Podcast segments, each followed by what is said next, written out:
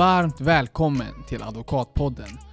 Idag gästas vi av försvarsadvokaten Hanna Lindblom. Hanna har som försvarare varit inblandad i många uppmärksammade mål. För att nämna några, målet med Martin Timell och även målet med den så kallade Instagram-profilen Abbe Blattelito. Och när det gäller just Instagram-profilen så kommer vi be Hanna redogöra för varför personen blev friad i hovrätten men dömd för mord i tingsrätten. Ja, vi kommer också hoppa in i ämnet förhörsteknik. Hur förhör man en person på bästa sätt? Vad gör man om en person ljuger? Och vad gör Hanna när en klient inte är samarbetsvillig? Och med det sagt så önskar vi er en trevlig lyssning.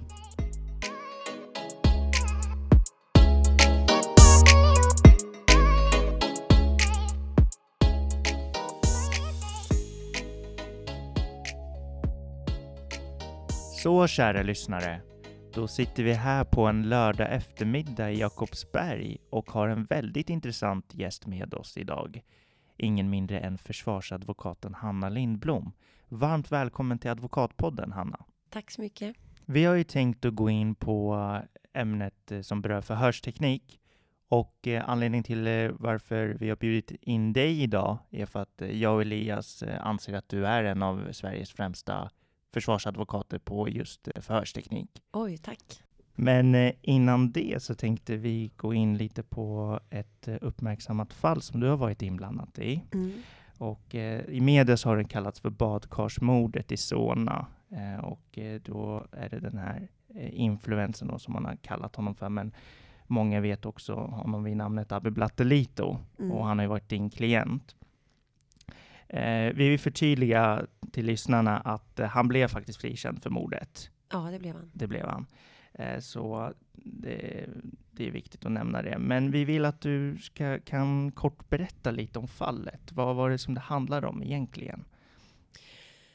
Ja, det roliga är att du nämner först det här med min, min förkärlek för förhörsteknik. För att just i det fallet så fick jag inte visa prov på förhörsteknik eftersom jag tog över det ärendet från från eh, advokat Leif Silberski. Han hade kört ärendet i tingsrätten eh, där Abbe dömdes eh, för ett mord på sin eh, före detta flickvän. En, en ung kvinna som hade ett litet barn. Eh, och jag tog över det där ärendet, eh, överklagade domen. Jag jobbade väldigt tätt tillsammans med min kollega Pontus Sundback. Eh, och vi satte oss in i det där ärendet och körde det hela vägen i hovrätten där Abbe i och för sig dömdes för andra saker. Eh, våld eh, mot den här kvinnan, våld mot en annan kvinna och grovt vapenbrott. Eh, men det viktiga och, och framförallt det viktiga för både honom såklart men även för mig och för min kollega Pontus var att han frikändes helt från de här mordanklagelserna.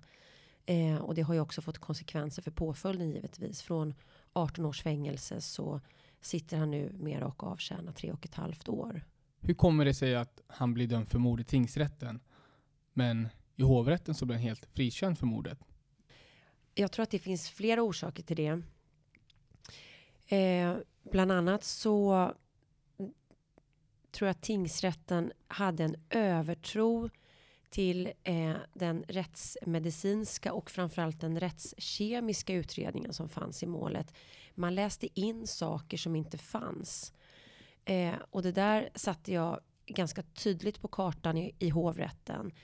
Eh, och förde in, vi hade lite ny utredning men framförallt var det väldigt viktigt att förklara för hovrätten eh, under sakframställan och vi, vi petade in det under hela processens gång. Att de här utredningarna de var inte entydiga, de gick att tolka på olika sätt. Eh, och rättsläkaren eh, kunde faktiskt inte med säkerhet uttala sig på vilket sätt den här kvinnan hade fått i sig det som då var aktuellt i det här målet, tramadol. Ja, för att det var ju något, eh, eller det som jag kommer ihåg när jag läste domen från hovrätten, det var ju att man kom fram till att hon hade någon mängd eller substans i magsäcken också. Och att det kan ha varit då så att, att hon själv har infört det ora, via, alltså oralt då. Eh, Var det det som gjorde att man blev osäker på om, om det är Abbe Blattelito eller om det är hon själv som har fått in eller tagit Ja. in det? Eh, precis, och det, det jag tror att jag som försvarare då eh, lyckades göra i hovrätten, det var det som man kallar att jag sådde tvivel. Mm. Det blev inte eh, säkerställt på vilket sätt som den här unga kvinnan hade dött. Eh, man kunde konstatera att hon hade tramadol i blodet. Man konstaterade att hon hade tramadol i det som kallas då maginnehållet. Men eh, på vilket sätt hade hon fått i sig det här? Var det med injektioner? Eh, var det oralt? Eh, var det möjligen en mix av injektioner och tabletter som hon hade stå, tagit, eh, stoppat i munnen? Eh, och den viktiga frågan, där det faktiskt inte fanns någon utredning alls, det var på vilket sätt hade hon fått i sig det här? Det vill säga, hade hon tagit tabletterna själv? Hade hon injicerat sig själv? Ehm, eller var det också en mix möjligen?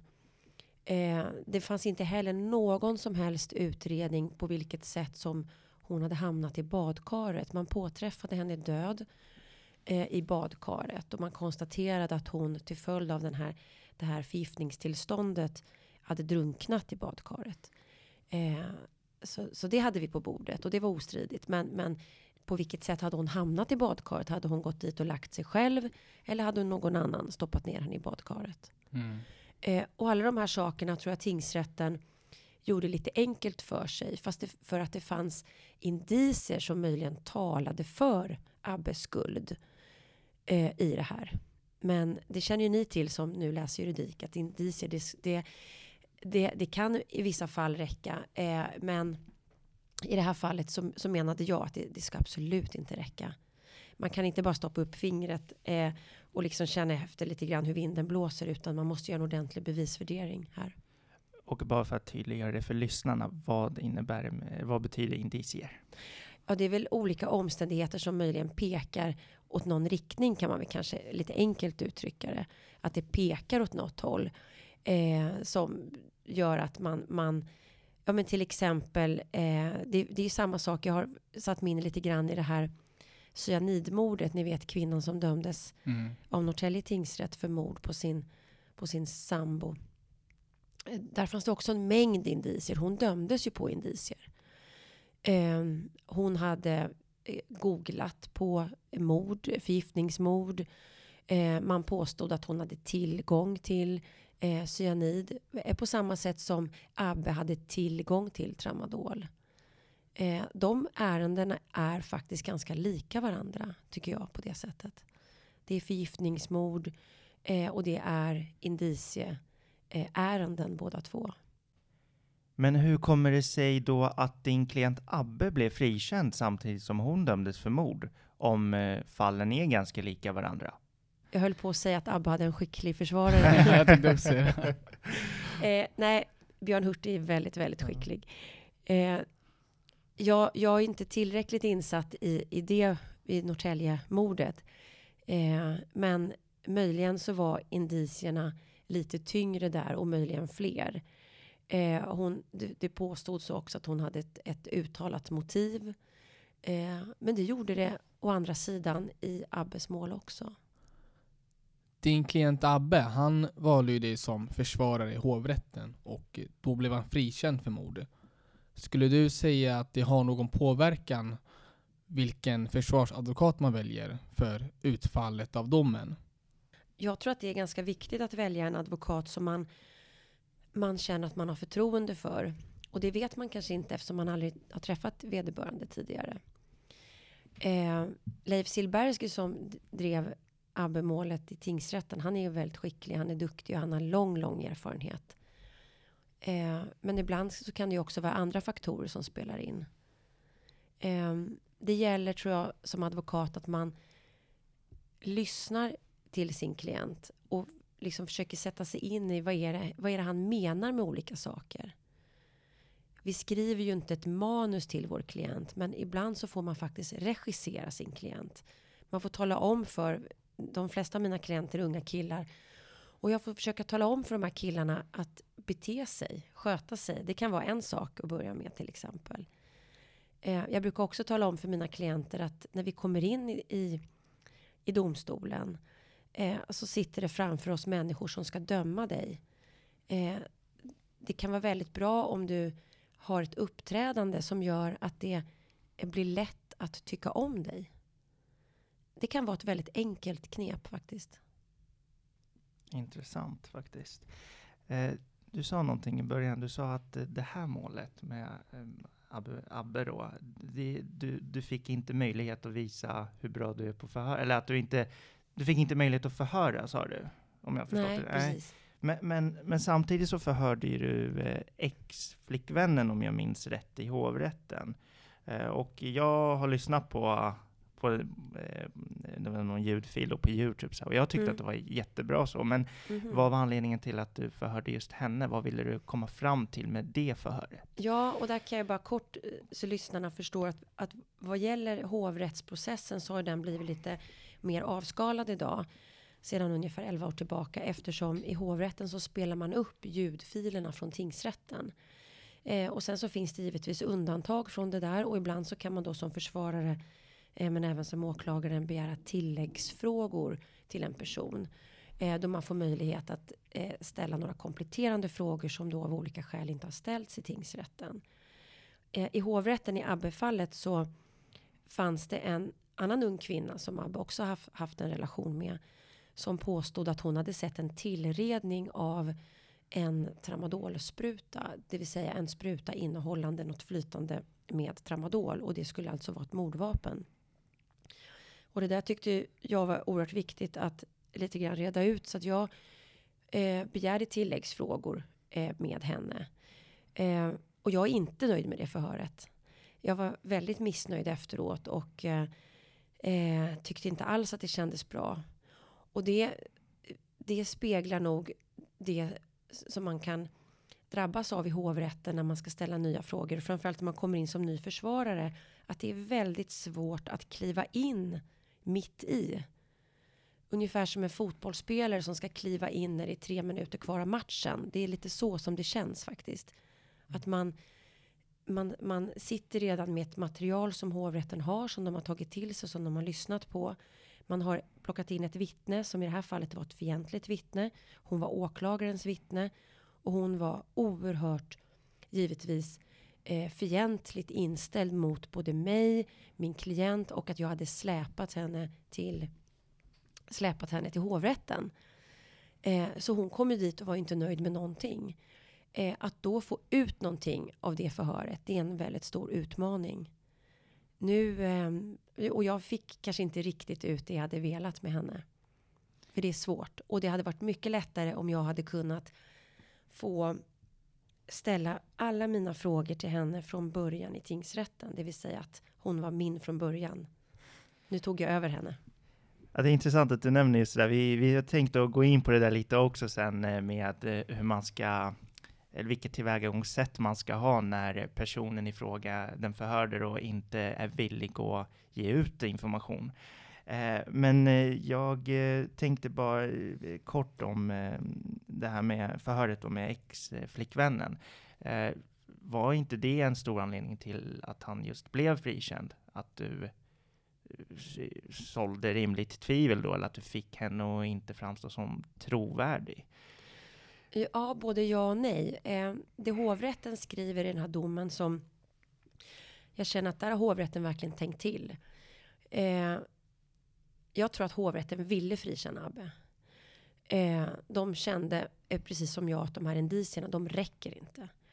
Eh, och då gäller det också för domstolen att nu måste ju vi, inte argumentera, men vi måste motivera det här i våra domskäl så att det blir begripligt för folk som läser den här domen.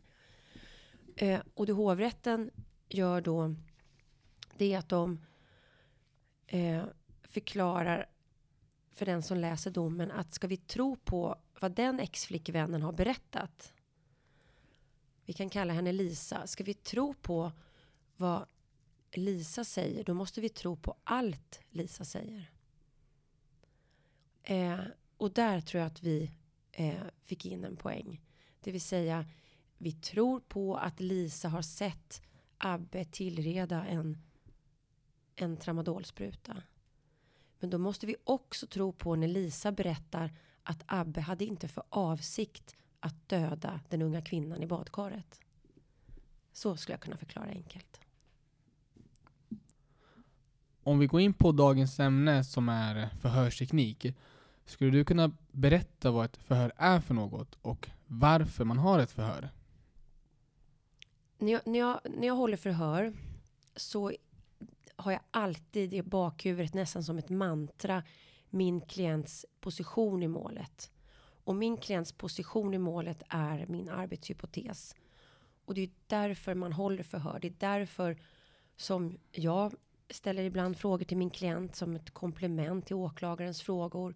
Det är därför jag eh, håller ett motförhör med åklagarens vittnen och det är därför som jag också ibland tar in egna vittnen.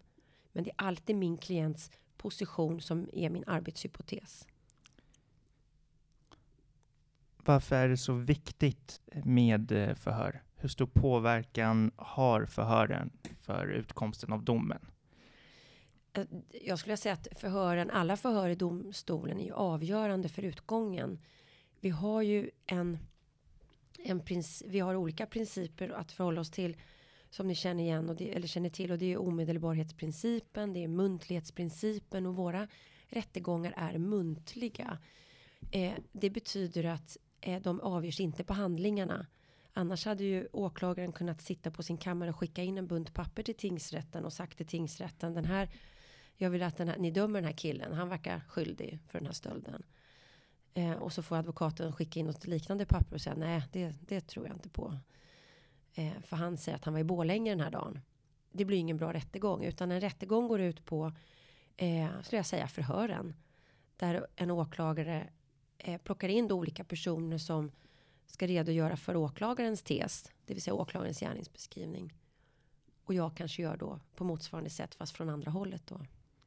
Hur förbereder du dig på bästa sätt inför ett förhör med din klient? Eh, jag tror att det är väldigt viktigt att eh, det är jag som är juristen ofta, även om jag många gånger har företrätt andra jurister. Eh, både jurister som jobbar i domstol och jag har företrätt poliser som, som är väldigt, väldigt väl insatta i processens gång och sådär. Men jag känner ändå att det är jag lite grann som är chef över, över situationen och hur vi lägger upp det.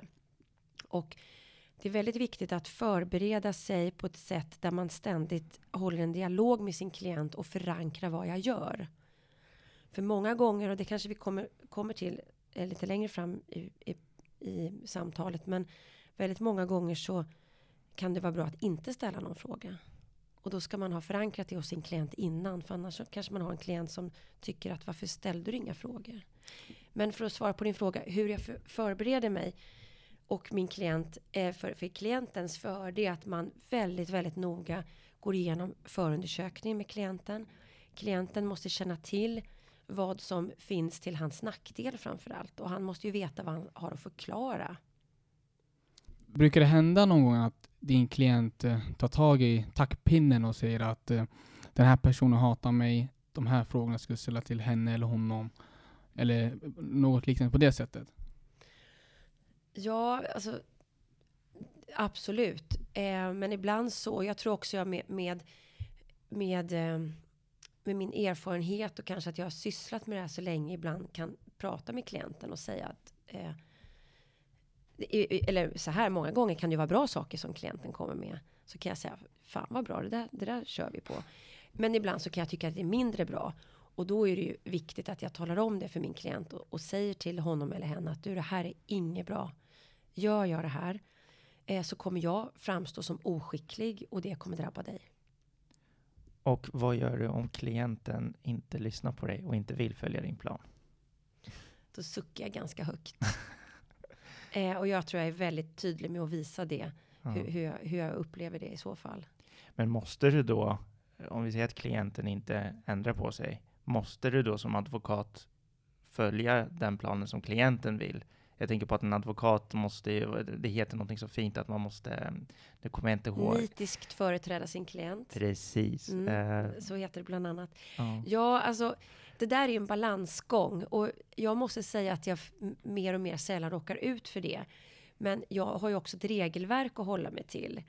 Eh, förhören regleras ju av 36 kapitlet 17, 17 paragrafen i rättegångsbalken. Och där framgår bland annat att jag får ju aldrig ställa frågor till vare sig min klient eller till något vittne i rättegången som uppenbart inte hör till saken.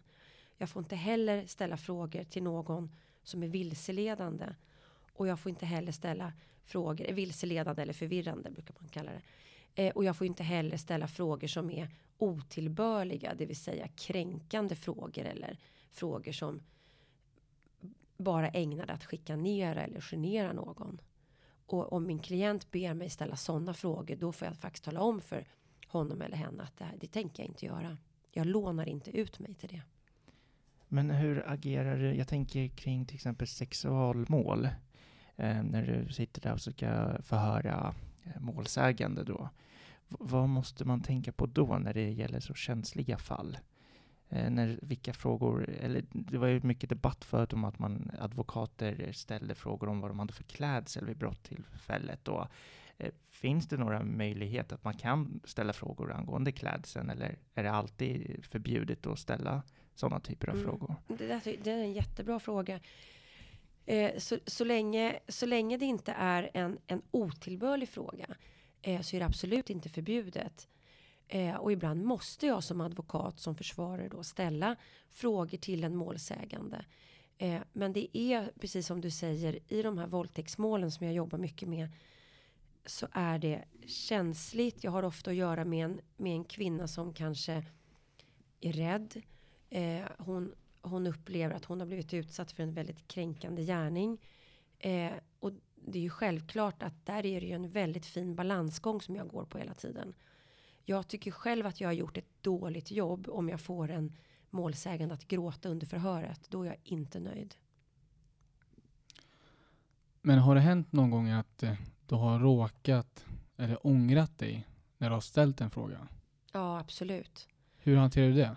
Det är jättesvårt. Ibland så kan man ju Ibland kan jag också missta mig precis som alla andra misstar sig ibland. Jag kan ju fått för mig att jag har sett någon uppgift i förundersökning som jag konfronterar den här kvinnan med och sen visar det sig att nej men oj jag misstog mig. Det är inte hon som har sagt så. Det är någon annan person som har sagt så.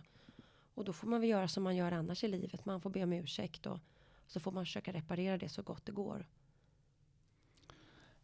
När, eller man brukar tala om att man inte får ställa vissa frågor under eh, vissa delar av rättsprocessen och då tänker jag på ledande frågor.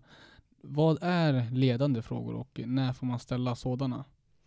En ledande fråga är en fråga som inbjuder till ett visst svar. Eh, och eh, det, de frågorna får man aldrig ställa under ett, ett så kallat huvudförhör. Så när åklagaren eh, ställer frågor till sitt vittne, då får han aldrig eller hon aldrig ställa de frågorna. Eh, men däremot när det är min tur att höra åklagarens vittne, det är ju alltså ett motförhör som jag ska hålla med det vittnet. Då får jag ställa ledande frågor. Och då påstår jag att då ska jag bara ställa ledande frågor. Då blir det ett bra förhör. Men vad gör du om du märker eller känner att den förhörde ljuger? Det måste ju vara jättejobbigt om man försöker fiska fram information fast det, det, det går inte något vidare. Och sen vet du samtidigt att du inte får ställa ledande frågor heller. Vad gör du då i en sån situation?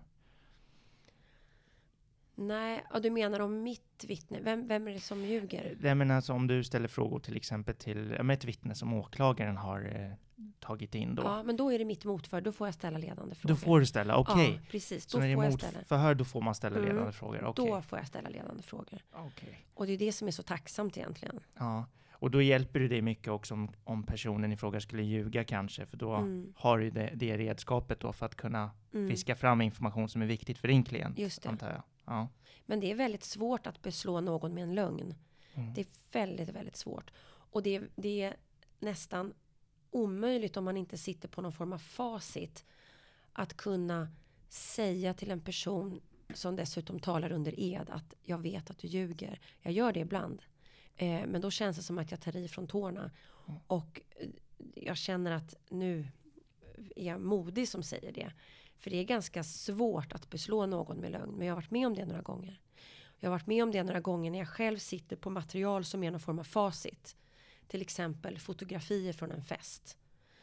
Eh, där en person i fråga kanske säger att hon eller han inte var på den här festen. Och jag vet att jag sitter med facit. Det är fantastiskt. Det, det, då får man otrolig, det får man, det är då, då är det så här gåshudskänsla. Det är fantastiskt. Hur bedömer domstolen då på det vittnet för vad han, vad han eller hon kommer säga näst? Kommer man aldrig lita på den Nej, jag tror personen igen inte. då? Det tror jag inte. Jag tror att den, det vittnet är körd i alla hänseenden. Det tror jag. Men samtidigt så, så känns det jobbigt att åklagaren inte har tänkt på det och tagit med det här vittnet då till process. Om du säger Mm. att, det är, att det är väldigt tydligt när du kollar på förundersökningsprotokollet att det, det här vittnet ljuger då. Varför har åklagaren bestämt då att ta in vittnet? Kan man tycka. Ja, och den tabben ju, kan ju jag också ha gjort säkert någon gång. Men jag tror dels har man väl kanske en övertro på sin egen bevisning. Eh, och sen så får vi inte heller glömma att en åklagare till skillnad från en försvarsadvokat måste under hela processens gång förhålla sig objektiv. Det gör att de kan vara lite mera, kanske enkelt uttryckt slarviga då med vad de tar in i målet. Tycker du att svenska advokater generellt sett är bra på att förhöra? Jag tycker det finns jättemånga skickliga eh, och retoriskt skickliga advokater i Sverige. Men tyvärr så har jag också sett exempel på folk eller på advokater som inte är så skickliga på att förhöra. Vi har i stort sett ingen ut, i alla fall inte när jag läste juridik, så man fick ju ingen utbildning på, på förhörsteknik. Jag vet inte om ni får det idag. Nej, alltså vi, vi, vi får inte det, men eh, vi läser retorik ifall det kan något med det att göra Ja. på, som kvällskurs. Det är jättebra. Ja. Det tror jag är bra. Eh, jag tror det är jättebra att komma och sitta och lyssna på rättegångar. Man kan höra. Då kan man ju också bestämma sig för olika stilar som man kanske kan ta till sig av. Eh, men generellt sett så tror jag att tycker jag att, att många duktiga advokater, de är duktiga materiellt sett, de är skickliga jurister. Men sen när det kommer till att sätta sig ner och hålla ett, ett bra förhör, eh, då, då är det lite svårare. Varför brister det? Vad skulle du säga? Ja, det, det jag tycker att många gör, det är väl tre fel som jag tänker, som jag har tänkt på. Dels har jag, kan jag kalla det för att de borrar för lite. Eh, och felet som jag tror att många begår, det är att de har skrivit ett manus innan med sina frågor. Eh, med exakta frågor, fint uppställt med frågetecken efter varje rad. Eh, och det där blir lite fel för då är man så otroligt strikt hållen till sitt manus att man tappar hela konceptet. Det är bättre, jag skriver aldrig konkreta frågor utan jag skriver, jag förbereder mina förhör väldigt noga. Men jag skriver aldrig ut de exakta frågorna utan jag skriver teman. Jag skriver olika rubriker eh, som jag känner att de här boxarna vill jag fylla i med olika svar. Eh, för att man får inte fastna vid frågor för då, då lyssnar man inte noga. Då är man inte aktivt lyssnande och då missar man väldigt mycket bra och vettiga relevanta följdfrågor. Så det är det ena felet som jag tror många advokater gör fel. Att de har, för, de har förberett sig med alla sina frågor så att de missar att ställa de bästa frågorna. Som kommer spontant under resans gång. Ett, ett annat fel som jag tror eh, många gör, det är att de kanske också ställer för många frågor. För att man sitter i en rättegång, kanske är många medförsvarare och så vill man göra sin röst hörd. Man vill visa sin klient att man är aktiv, att man kan ställa många frågor. För många, många av våra klienter tycker att den bästa advokaten är den som pratar mest. Eh, och det där tror jag också är väldigt, väldigt farligt. Att ställa för många frågor. Ibland kan den där lilla extra frågan vara förödande och förstöra hela målet. Det är intressant att du säger det där, för att jag, jag, jag kan tänka mig att många klienter tänker så att eh, om de får en advokat som inte ställer många frågor, att det är en advokat som inte är engagerad, som inte bryr sig, men de kanske inte har fått den informationen från advokaten att det är en del av eh, strategin helt enkelt. Att, Nej, just det. Och det var Ja. det vi sa inledningsvis. Att alltid, alltid måste jag förankra hos min klient vad jag ägnar mig åt. Jag måste tala om för min klient innan att snart kommer den här Bosse in här och han han har inte sett någonting, han vet ingenting, han är fullständigt värdelös. Och det ska vi markera till domstolen genom att inte ha några frågor till Bosse. Till exempel. Eh, ett, ytterligare ett fel eh, som jag ser att många eh, advokater gör, det är också att man ställer varför-frågor och hur-frågor. Eh, om, om en person säger att han inte har sett någonting eller att han har sett någonting. Då behöver man ju inte fråga varför har du sett det här? Eh, för det kan vara förödande. Det finns ju det här skolexemplet med något polisvittne som säger sig ha sett någonting på två 200 meters håll. Eh, och det vet ju alla att se någonting på 200 meters håll dessutom klockan nio på kvällen. Då kan man inte ha gjort några vidare bra iakttagelser. Eh, och det räcker ju så.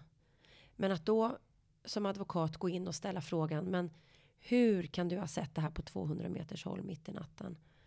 Och få svaret. Ja, men jag hade nattkikare. Då har man ju sabbat hela grejen för sin klient. Det är, bara, det är som ett exempel. För det är skolboksexempel. Men jag tycker det är ett bra exempel. Om vi ska gå in på en fråga som är lite ett, som ett sidospår från ämnet. Mm. Vi tänkte bara kolla, vad tycker du om eh, det här förslaget på anonyma vittnen och ifall det skulle införas, hur ska man kunna hålla förhör? Jag tycker det är ett värdelöst förslag. Jag förstår att, att förslaget eh, kommer. Eh, det är de vindarna som blåser nu och vi har jätteproblem i ja, framförallt våra tre storstäder med, med väldigt allvarlig och tung kriminalitet där faktiskt människor inte vågar vittna. Så det blir väldigt svårt att lösa de fallen. Eh, men samtidigt så tror jag inte på anonyma vittnen av, ett rättssäkerhets, av, en, av en rättssäkerhetsprincip helt enkelt. Det blir omöjligt för en försvarare att förbereda ett, ett vittnesmål eller ett motförhör med ett vittne som jag har ingen aning om vem det är. Så det är av det skälet som jag tycker, jag säger nej.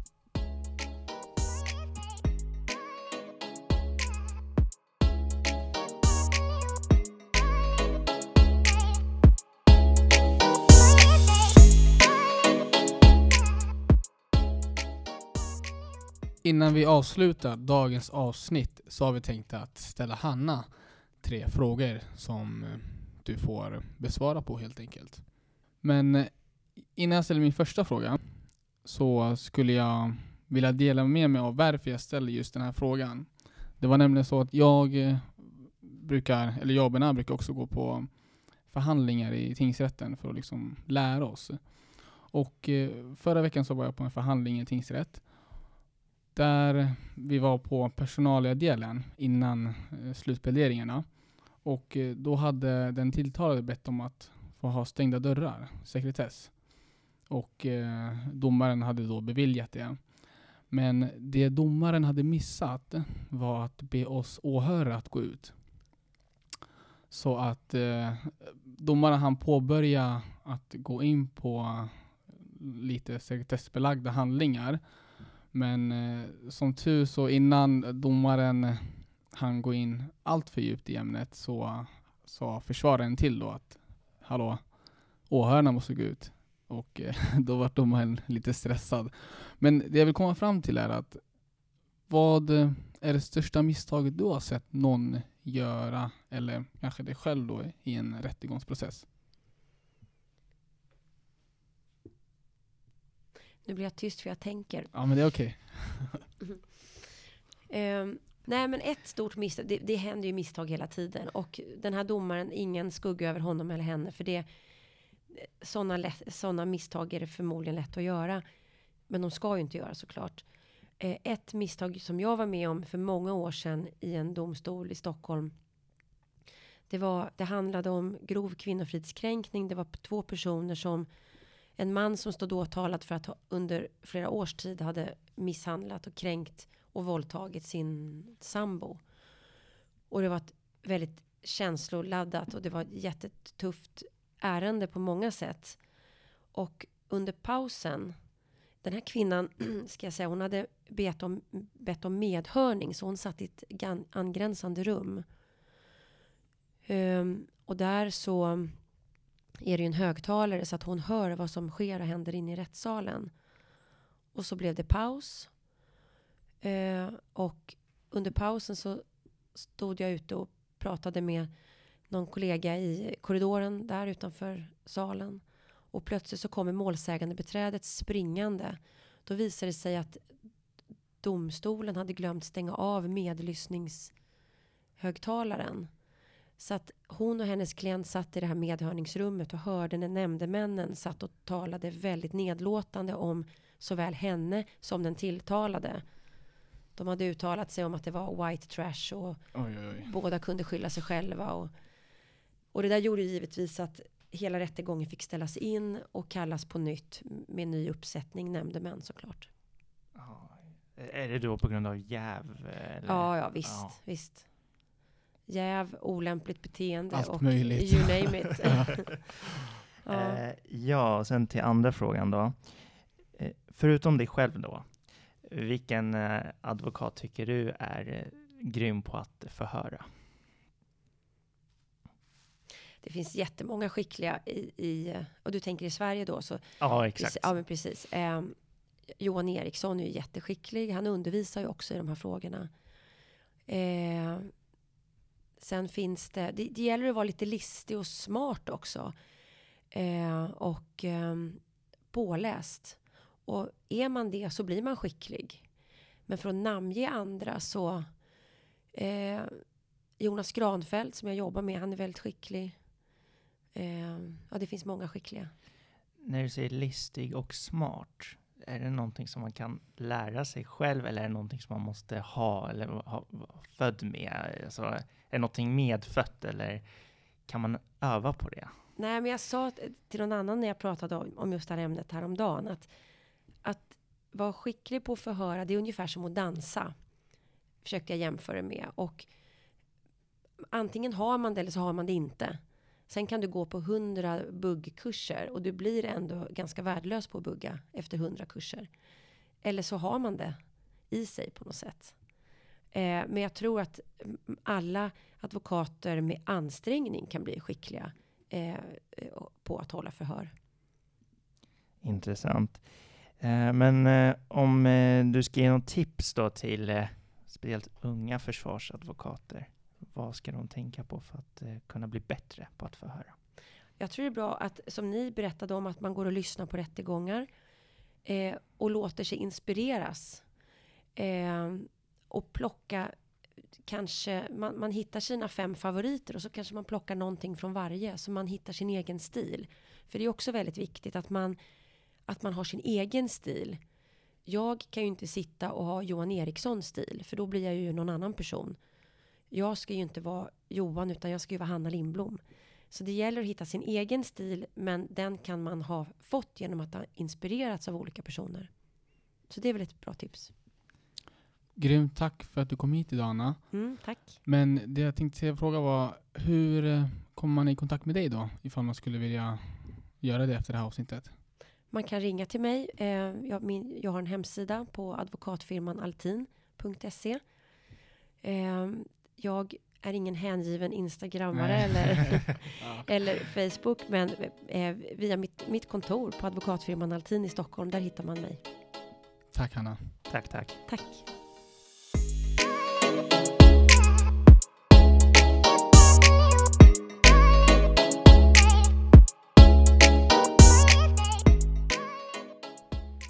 Sådär kära lyssnare, då är vi färdiga med dagens avsnitt.